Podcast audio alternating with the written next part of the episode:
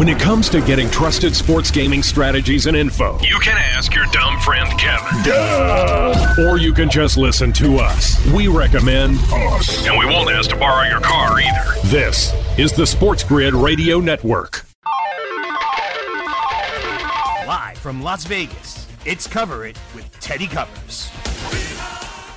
Welcome to Cover It with Teddy Covers here on the Sports Grid Radio Network, Sirius XM, channel 159. We appreciate you taking time out of your day to hang out with me and my guest today. I'm going to bring in Marc Lawrence, a literal legend in this space. Marc, Marc Lawrence, I'll put it this way I moved to Vegas in 98. And Marc Lawrence has been doing it for like 30 years when I moved out here, or close to it, 25 years. He was a legend when I got here.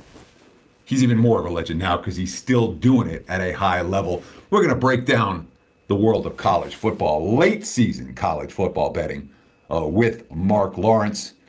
But before we get into Marc, and of course, this is my last show before Thanksgiving. There will be no shows next week. I'm taking the weekend off to spend time with my family. I hope you get a t- chance to spend time with yours. So there'll be no show next week for Thanksgiving. I wanted to talk a little bit about some Thanksgiving thoughts at the open of today's show. And I know this show's attracted a following. I'm impressed. I'm amazed at how many downloads the podcast version gets. Uh, and of course, if you missed any portion of the show, you can always find the podcast version anywhere. Uh, at any major podcast outlet, just search for Cover It with Teddy Covers. But the numbers are extraordinary. I mean, I've done, you know, uh, we had a quarter million downloads before Halloween from the start of football season. So the numbers are really good. I have no complaints in that regard. I know there are lots of you out there that are listening to me on a weekly basis, and I appreciate that very much.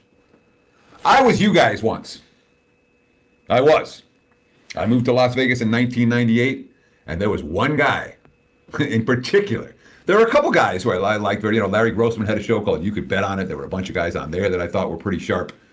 But the one guy that stood out to me came from a show was called The Stardust Line uh, from the Stardust Race and Sportsbook on the fabulous Las Vegas Strip. And the host who intrigued me was named Dave Malinsky. And when I first moved to Vegas, he used to do the Stardust line every Sunday night and get the first look at the college football openers. And to say that I would listen every Sunday night isn't strong enough. A lot of times I go down to the Stardust and sit in the audience.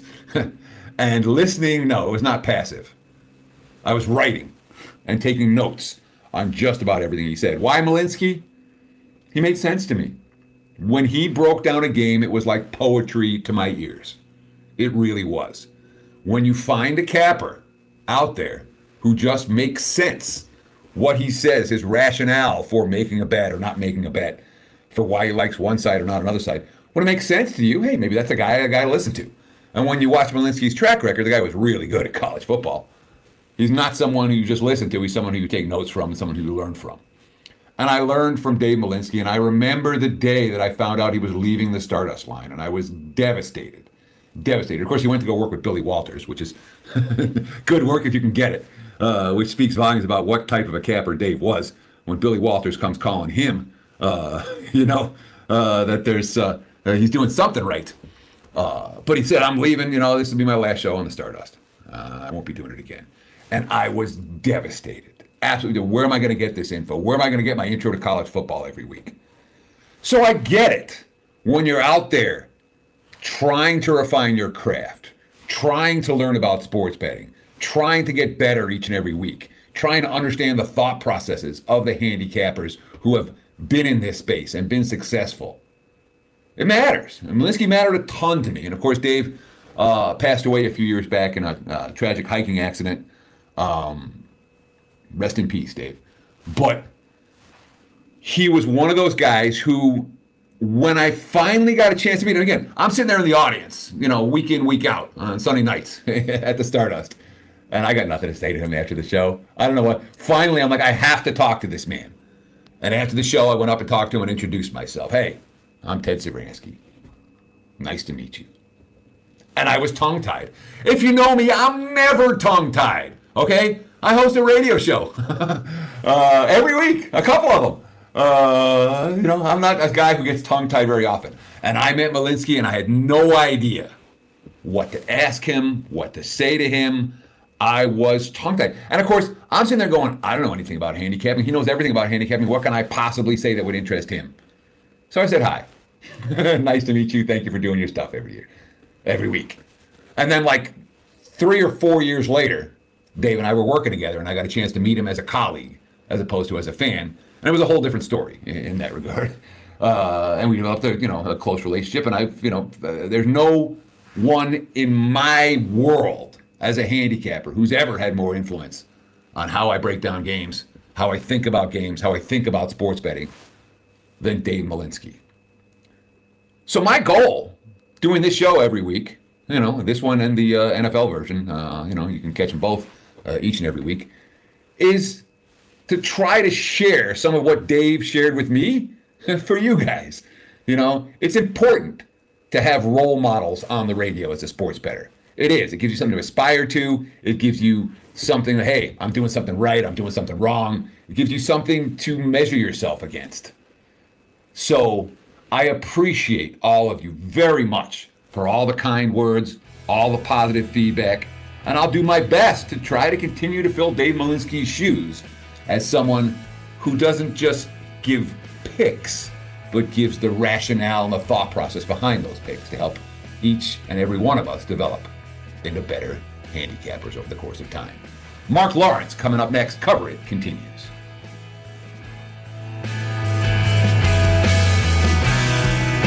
SportsGrid.com. Betting insights and entertainment at your fingertips 24 7 as our team covers the most important topics in sports wagering real time odds, predictive betting models, expert picks, and more. Want the edge? Then get on the grid. SportsGrid.com.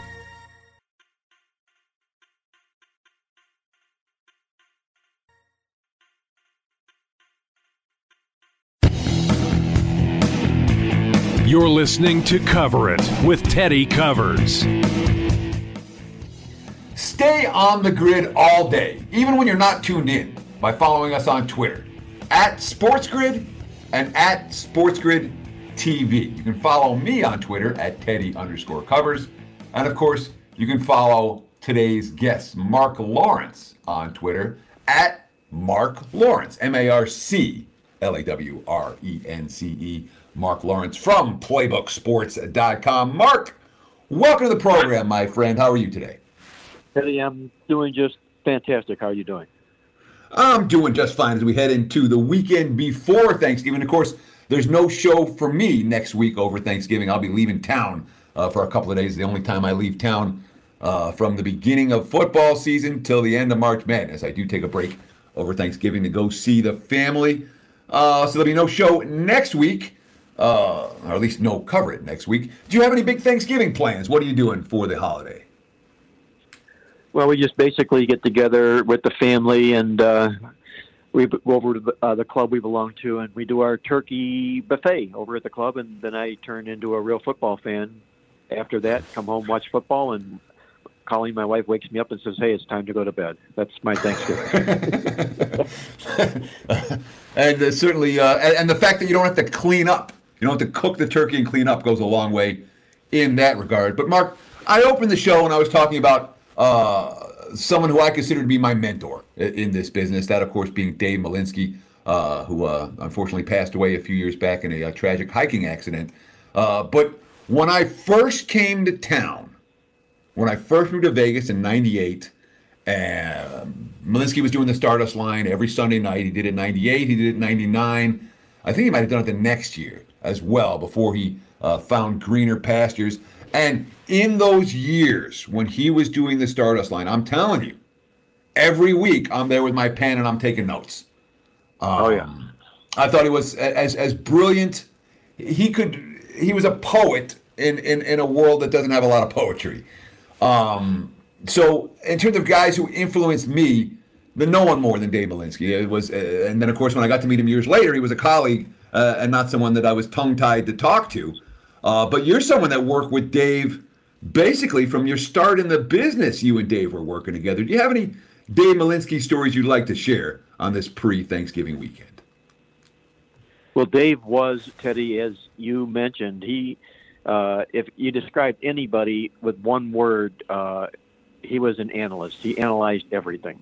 Uh, it didn't matter if it was sports, music, hiking, whatever it was. You know, Dave analyzed everything, and he did it with exception. Uh, we became really, really good friends. Going back in the day, I had a client who uh, used myself, he used Mike Lee, and he used Dave Malinsky as his three sources for information.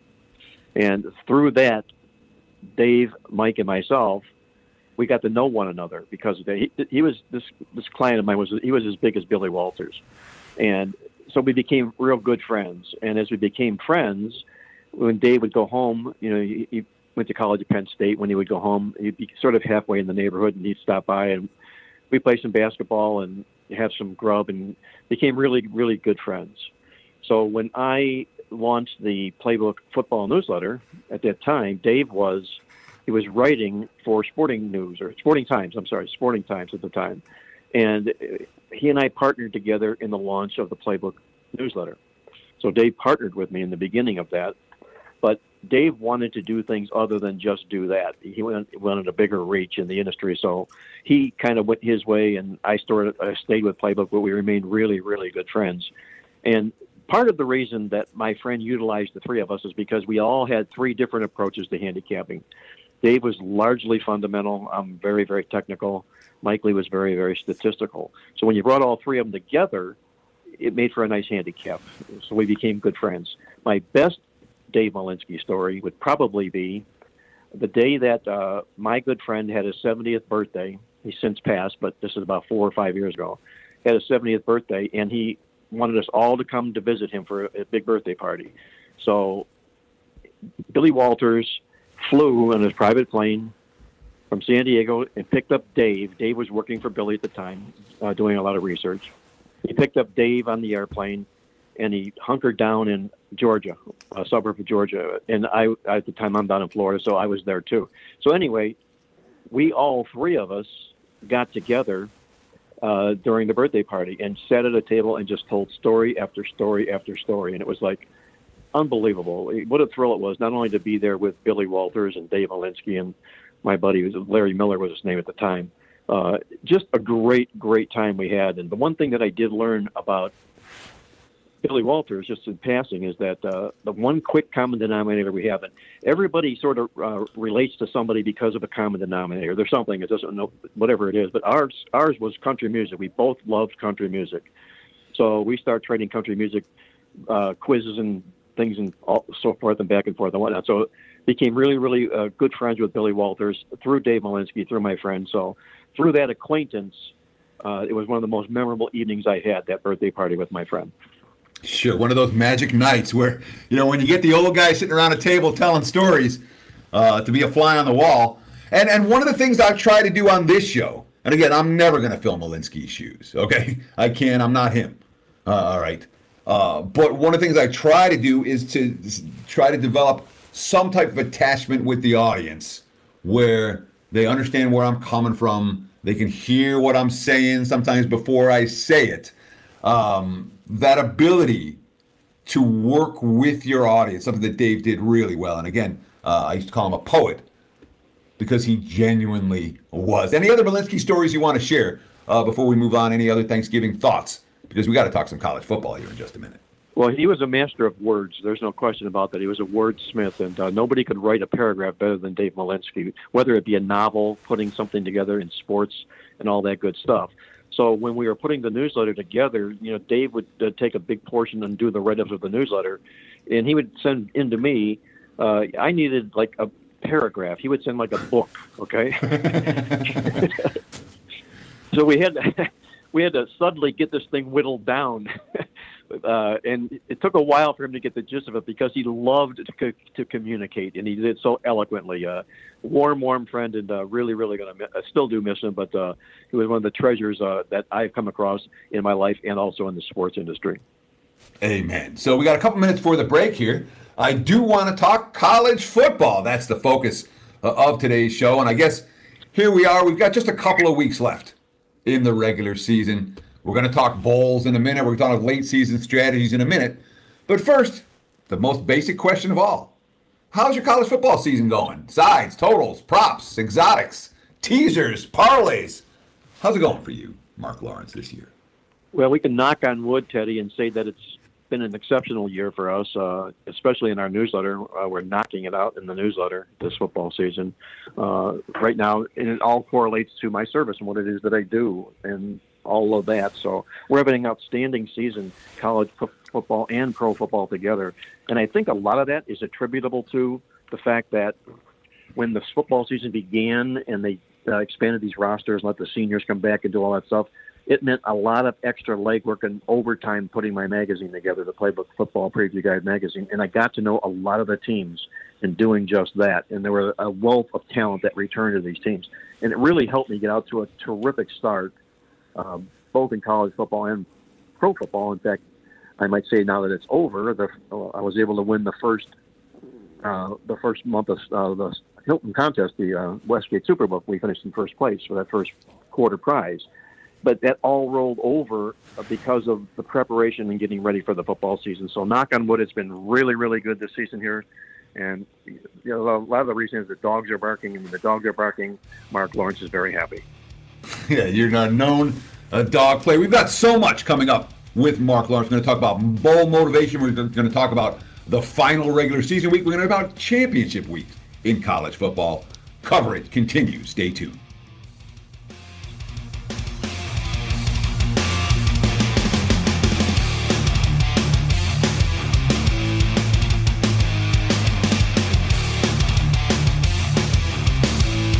SportsGrid.com. Betting insights and entertainment at your fingertips 24 7 as our team covers the most important topics in sports wagering real time odds, predictive betting models, expert picks, and more. Want the edge? Then get on the grid. SportsGrid.com.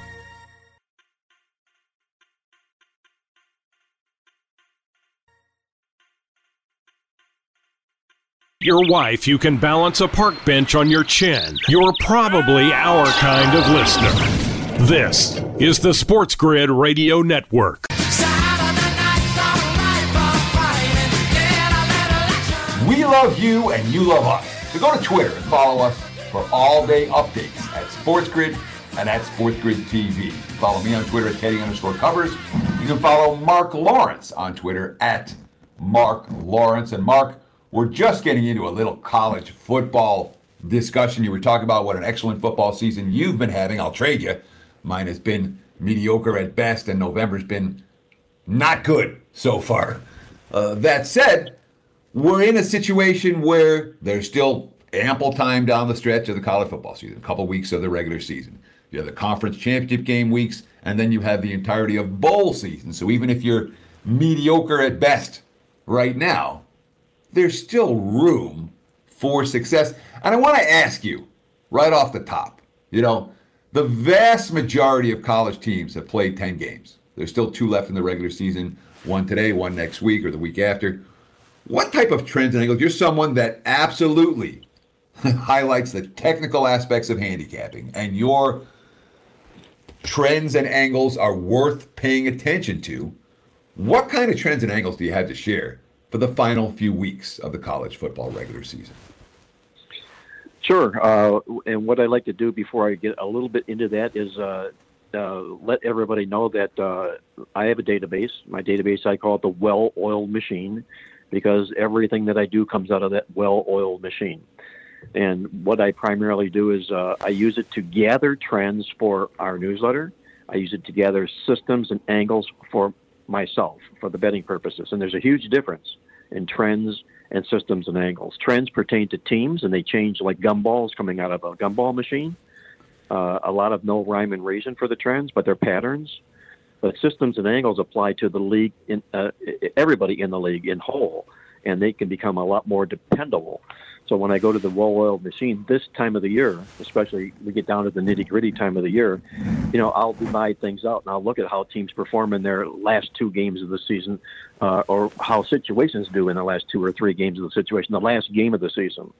And uh, some of the things that sort of jump out here is uh, a lot of stuff is in, within last home games because last home games are meaningful. You know, they're meaningful by design in that uh, the seniors have their day for the football programs, and it depends largely upon what sort of uh, uh, role they're in coming into those games. You know, are they a, a team that had a disappointing season that was expected to do well and didn't, or are they a team that overachieved, surprised? And uh, what are their, what can we expect from them in games like this? So those are the sort of things that I do. Uh, a couple of numbers I'll share with you that pertain maybe on this week's card is uh, what I'll do is uh, within these last home game parameters.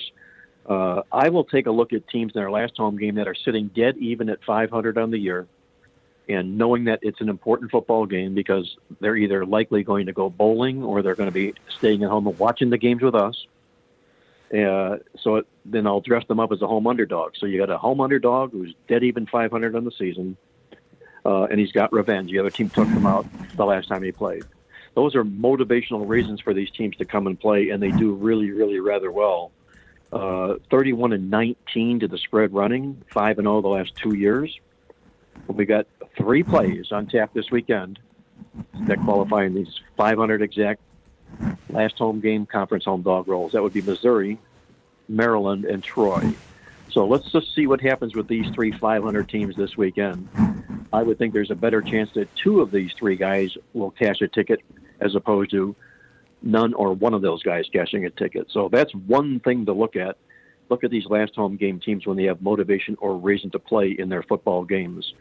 The other thing, well, real quickly here. Oh, go ahead. I'm oh, sorry. just let me go jump in uh, real quick, uh, Marc, and then we'll, I'll throw right back to you. But I have the Troy Trojans in my pocket uh, for today on Saturday, uh, plus the 10 against App State. So I hope that the one loser out of that trio that you said was going to go two and one comes from the major conference, either Missouri or Maryland, and not the minor. It's good to see that particular team falls into one of your positive expectation long-term angles. What else do you have for us uh, when it comes to a late season mm, long-term trends that we want to be aware of?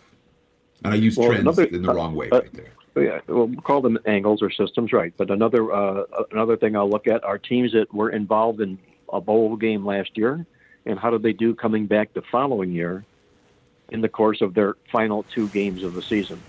So we'll dress them up, and a lot of it has to do with how they're playing this year. If they were a bowl team last year and they are a losing team this year, coming back in their final two games of the season, it depends on how bad of a losing team they are. If they're out of the bowl picture, uh, they tend to sulk, they tend to stay there, and they do not perform well. If they are alive and can become bowl eligible, uh, you'll finally really good efforts from these teams. So look, just look for anybody that was in a bowl game last year that's striving to get bowl eligible this year at any point within their last two football games. That's one thing you have to look at. Now they're going to end up qualifying themselves from our conversation moving forward, but that's one thing for sure that you'll want to look at. Another well, one. Go ahead. Keep going. Yeah, you're on a roll, baby. Don't let me stop you. Yeah, there. There. No, you, you don't get stop me. Uh, another one has to do with uh, you're talking about the end of the season. If you want to go into the conference championship games, I can discuss that a little bit. Uh, well, let, or if you want, let, let, let, let, us go there in a minute because I, am going to stay here with the the bowl motivation uh, sure. as a, a, factor, and then I'll ask you about the conference championship games of that first week in December in just a moment. But you know, we're a lot of teams right now sitting. You know, again, most teams have played ten games. They're either four and six or five and five. There's going to be a handful of teams that are going to be five and six uh, after this week, uh, where they need that one win to become bowl eligible. Is that bowl motivation to get that last win? Is that an overrated factor in the betting marketplace, or is that a legitimate ATS moneymaker? It probably becomes overrated because the odds makers realize the discussion we're having about that and they will tend to adjust numbers. So we have to stay ahead of either the number or make sure that we're getting at least value out of the play. But it certainly is a factor for the players uh, to come into situations like that. And what I, the way that I'll gauge those teams largely is, again, as I mentioned at the opening of the conversation, are these teams teams that were expected to do well and underperformed, or are they the reverse? Are they the teams that nothing was expected and they performed real well? So that's you know that's what we're going to kind of largely look at here. And I, I don't want to keep pounding this home dog to death, but in college football, it really works with these teams playing in these uh, final games of the football season that are looking, sitting at, like you said, not right now, five and six, six and six, four and six, because they're striving to become bowl teams. The bottom line to the whole question is, is when you find your play and you find your team, and there's a lot of check boxes that you have to check off or check marks that you have to check off. Do they have a good defense? Uh, what's the opponent's? There's so many conditions. What is the defense of the opponent, so forth and whatnot. But once you do your work and you find your teams, then you have to ask yourself, am I getting a fair number here? Because the odds maker knows that this team, this five and six team, the last week of the season, is going to be bet. And these teams that are five, four, and six, you know, it's their last chance. They they they can't afford to stub their toe either the final two weeks. So I can put it into the well-oiled machine. It can come back with some hard numbers. What the what the machine doesn't know is is the teams themselves and what you know what slant they're coming to the game from. Are, did, have they underachieved? What was expected from them? What was their season win total to begin with? Where are they now? So there are all a lot of logical things that you have to uh, you have to consider. So that long, drawn out answer, the short Cliff Notes version part of it is that if you find these teams that are four and six, five and six, or sitting uh, dead even uh, at 500 in these final two games of the season here, yes, they're worthy of playing, provided you have value in the play. And I know certainly for in the NFL, we've talked about this forever, where you say you know must win, you must win teams down the stretch. They must win because they're mediocre. They're not that good to begin with, and then you're being added an added point spread tax because they're in a must win spot. Do you find that same situation in college football where, yeah, your four and six or five and six or five and five teams are largely mediocre, and now because they have to win uh, to gain uh, bowl eligibility, that the betting marketplace is not only asking them to win, they're asking them to win by margin. Mediocre teams not always easy to do that. Agree or disagree? Well, that's a that's a great point because uh, you do pay that tax. You pay that tax on these uh, five and six football teams that were expected to win nine or ten games this year and didn't. Okay, they're sitting at five wins, and they're a popular team, so the, you know they're going to be taxed. They're going to be priced, and you're likely not going to get value with them. The guys I'm looking for are the guys that are looking to go bowling and haven't been there for uh, like the last three years. Okay, and nobody on this team has gone to a bowl game. Now all of a sudden they can sniff it, they can feel it, they can taste it and they're this close to doing just that. Those are the kind of guys that I want to play because they're coming hungry and they're most likely going to overachieve in this in this last game or these final two games of the football season here. And they're also the type of teams that don't carry the weight because of their name. And those are the guys that slip past the odds maker here. So, you know, pay attention to those guys, these little unknown guys, you know, these Charlottes and, you know, the teams of the Sun Belt Conference and teams like that, even the Troys, if you will, uh, that are having reasons to come and play football games that are hungry to go to a bowl because they haven't tasted the bowl water yet. I just realized Charlotte wasn't on that list. Oh, they weren't on that. They're not in. They're not something revenge. Um, but Charlotte, in theory, would be a home dog uh, sitting at five and five right now. But of course, the system that you had was home dog with revenge in their last home game. There were two additional parameters uh, that I missed looking at Charlotte as a five and five team. We've got much more with Marc Lawrence coming up next. I'm going to ask him about championship game week, the angles and systems that we can make money with there as well as the good and bad point spread teams. More with Marc Lawrence when coverage continues.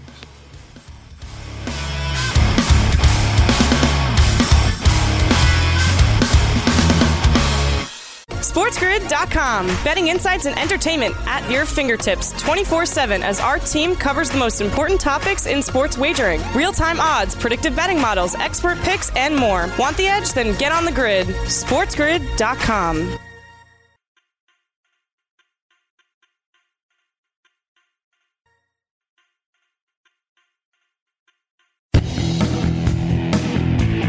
You're listening to Cover It with Teddy Covers. We've got extended time today with Marc Lawrence, the legend Marc Lawrence, the 50 year industry veteran Marc Lawrence, a guy that's seen and forgotten more about college football than most of us uh, even know to begin with. Uh, I love when I get Marc on the show because I get a chance to pick his brain.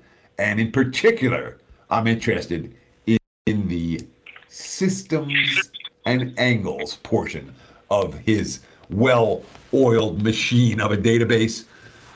We teased it before the break, Marc. Now I want to talk about it.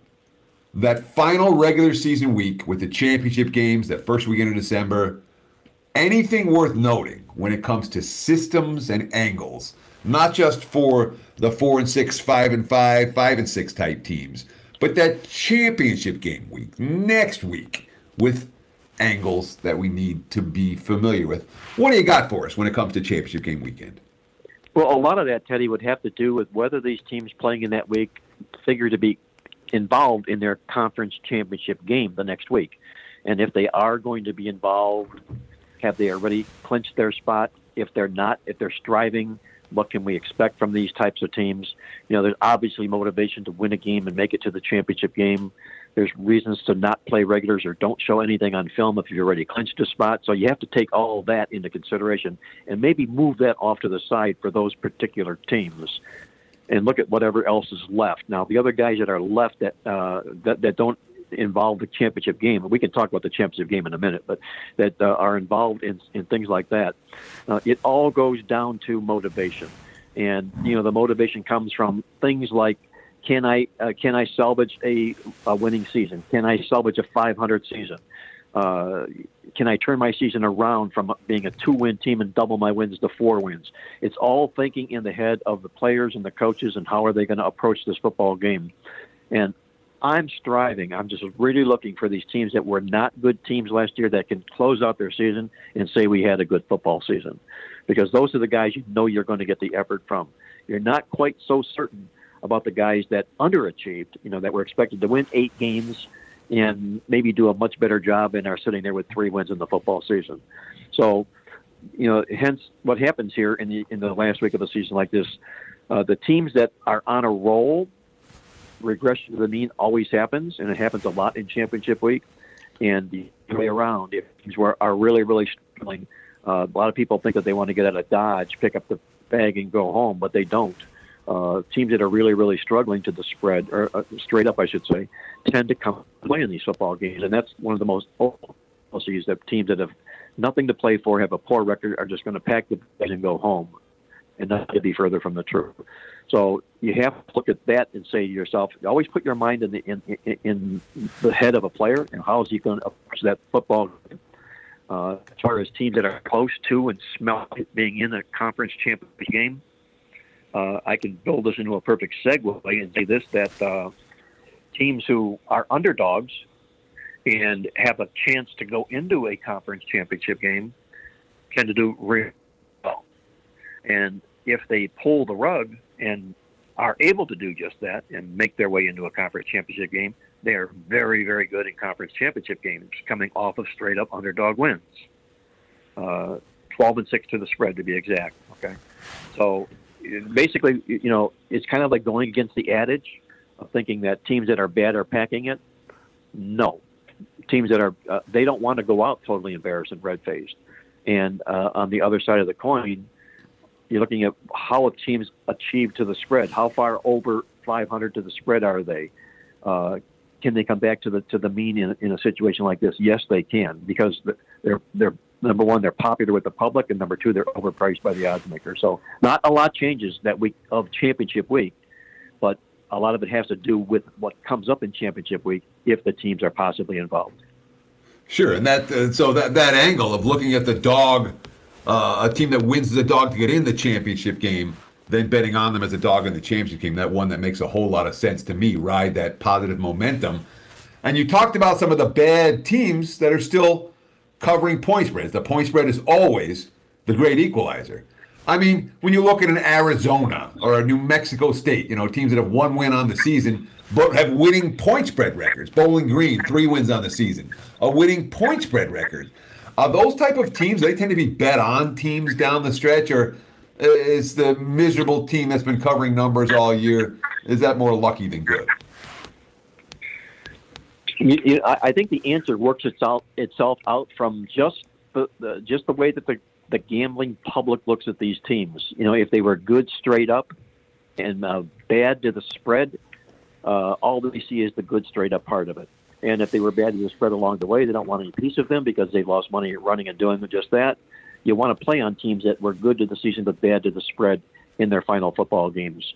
Uh, because it's it's a chance for that spread record to get closer to the norm, back to where it should be by going back up.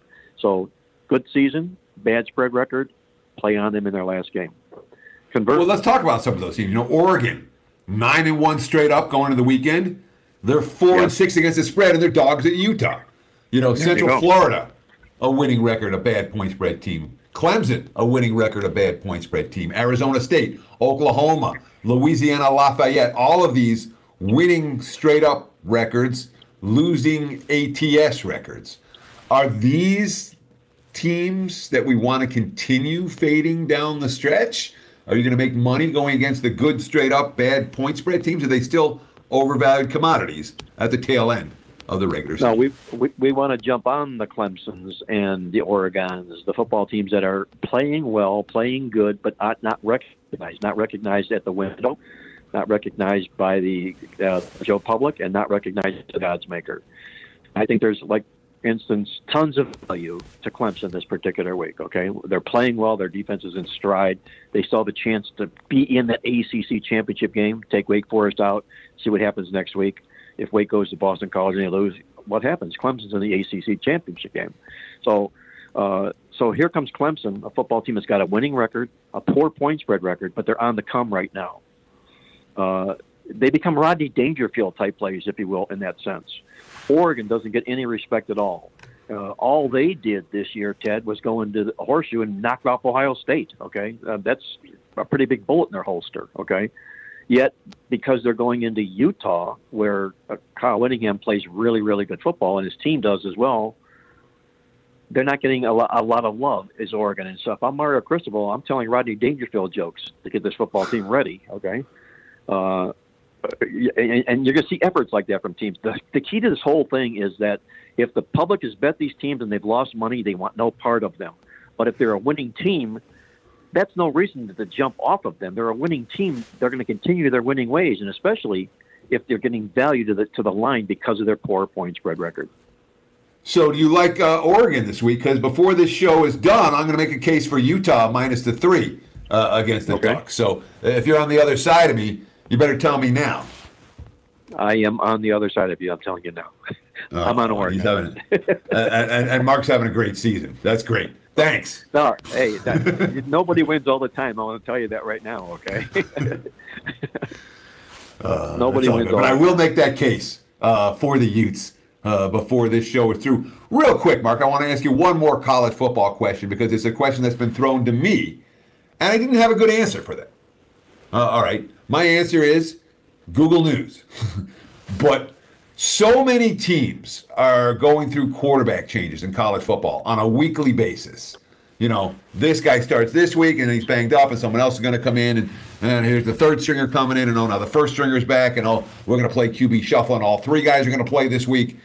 Um, how do you track all the college football quarterback changes? And more importantly, how do you make money off all the quarterback changes in college football on a weekly basis? Or is it something you try not to worry about that much? There's not that much difference in terms of a power rating between many of these QBs.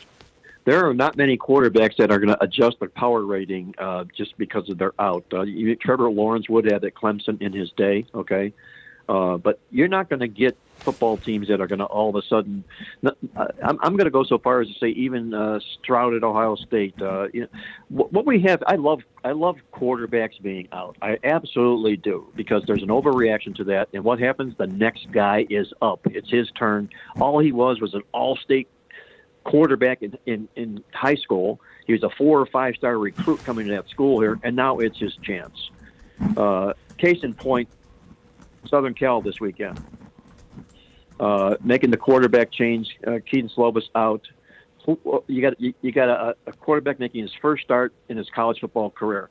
It's a rally around the quarterback situation for the football team. You'll find teams rallying around that injured new quarterback that very very first game, and you'll find a lot of good production, a lot of winning tickets doing that. It's the second game, okay? When if they won that first game, it's the second game they tend to really crash back to earth. So I love these new quarterback situations because I love to play on a new quarterback in his first start and fade him in the second start if he won that first game. Strong info from Marc Lawrence. He brings it to cover it each and every week. Marc, uh, why don't you give our listeners out there a free play that you like in college football for today?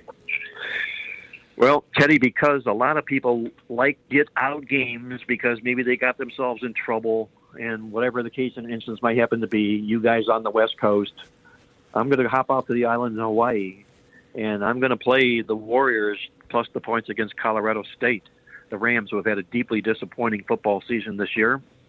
Uh, what happens here is a couple of things. Number one, I love I love breaking games down statistically. The Rams have been outyarded each of their last three football games in a row. I call that leaking oil. And when a team is doing just that and they find themselves favored leaking oil, it's really, really difficult to suddenly play a good game. Really, really the road. And in this case, really difficult to do it in Hawaii, where this suddenly becomes a vacation game for Colorado State. Okay. uh, I think this is an ideal spot for Hawaii in the football game, and I will play them to knock Colorado State out on Saturday night. And of course, Hawaii, I'm not going to say completely devalued in the marketplace, but on the other hand, uh, they're home dogs against a three-win Rams team that's played lousy football for the better part of the day. Ever since Addazio forgot uh, that he could spike the ball before running the field goal unit on there. Uh, there you go. Colorado yes. State has kind of fallen apart, and yet there's still road chalk here, which speaks volumes about the betting markets crashing on Hawaii after the Rainbow Warriors allowed UNLV to get over their season win total one and a half with the second victory for the Rebels last week. Marc, uh, promote yourself, my friend. Where do people find you? Uh, how can they get a hold of your information on a week in, week out basis? Well, everything we do, Teddy, is available online at my website, playbooksports.com. We added sports to our name, playbooksports.com. We publish three newsletters our weekly football newsletter, which is having a great year, uh, football season wise. Uh, in fact, on our best bets for the year, we're 41 and 21 for the year in the newsletter. Really, really, uh, really a great effort by the uh, newsletter. We publish a midweek alert newsletter. That's our statistical newsletter. I call it the daily racing form of newsletters. If you like stats, tearing games down, breaking t- teams down, such as the you know the Colorado State leaking oil type thing. There's a. I gotta cut you off, buddy, but you can get all three newsletters from Marc Lawrence. Just visit playbooksports.com. Thank you so much, Marc. We'll be right back. My pleasure as always, Teddy. Be good. Bye bye.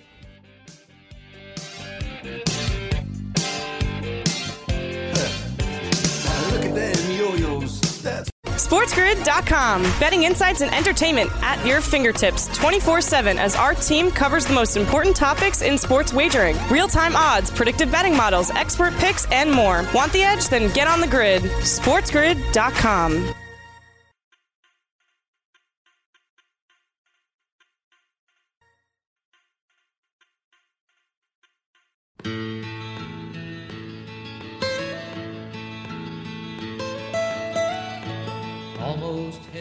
We're in the home stretch of Cover It with Teddy Covers. And remember, if you missed any part of today's show, you can always go back and check out the podcast version available at all major podcast outlets. Search for Cover It with Teddy Covers. And obviously, uh, you can go back and look at the archives. Every show since the Super Bowl last year, archived for your convenience. Uh, if you want to replay or you miss any part uh, of today's show. And again, I want to remind you there will be no show next week.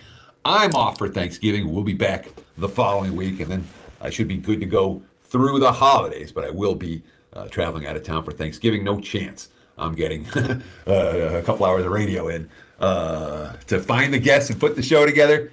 Unfortunately, not going to happen on Thanksgiving week. So I'll miss you. Hopefully, you miss me. We'll be back again uh, in two weeks. I'm going to give you guys an opinion. I told you where I was going earlier. I am not an Oregon believer. Right now, you can still lay minus three with Oregon over Utah. Why is, uh, sorry, minus three with Utah over Oregon. Why is Utah favored by a full field goal in this game? Because they're better than Oregon is. All right. One thing that you don't want to do in November is take a look at a game that was played in week two and say, that's the meaningful game for Oregon. They played a great game week two at Ohio State. I'm with you. I watched it. They were good. That was two and a half months ago. Okay? It's not like they're a bad team. They're a very good team. I don't think they're the third best team in the country. I don't think they're that close. And when you look at what they've been doing and who they've been beating throughout the course of the campaign, it's been the right team at the right time over and over again. And even with that, they're not covering spreads by margin. Utah under Kyle Whittingham is a team we trust down the stretch. Every year they get better down the stretch. It's a nasty place to play in November, and I think the Utes derail the Ducks championship dreams. Give me Utah minus the three. There's your free winner for Saturday night. Best of luck, enjoy the games, and have a very happy Thanksgiving. Sometimes you wanna go where everybody knows your name.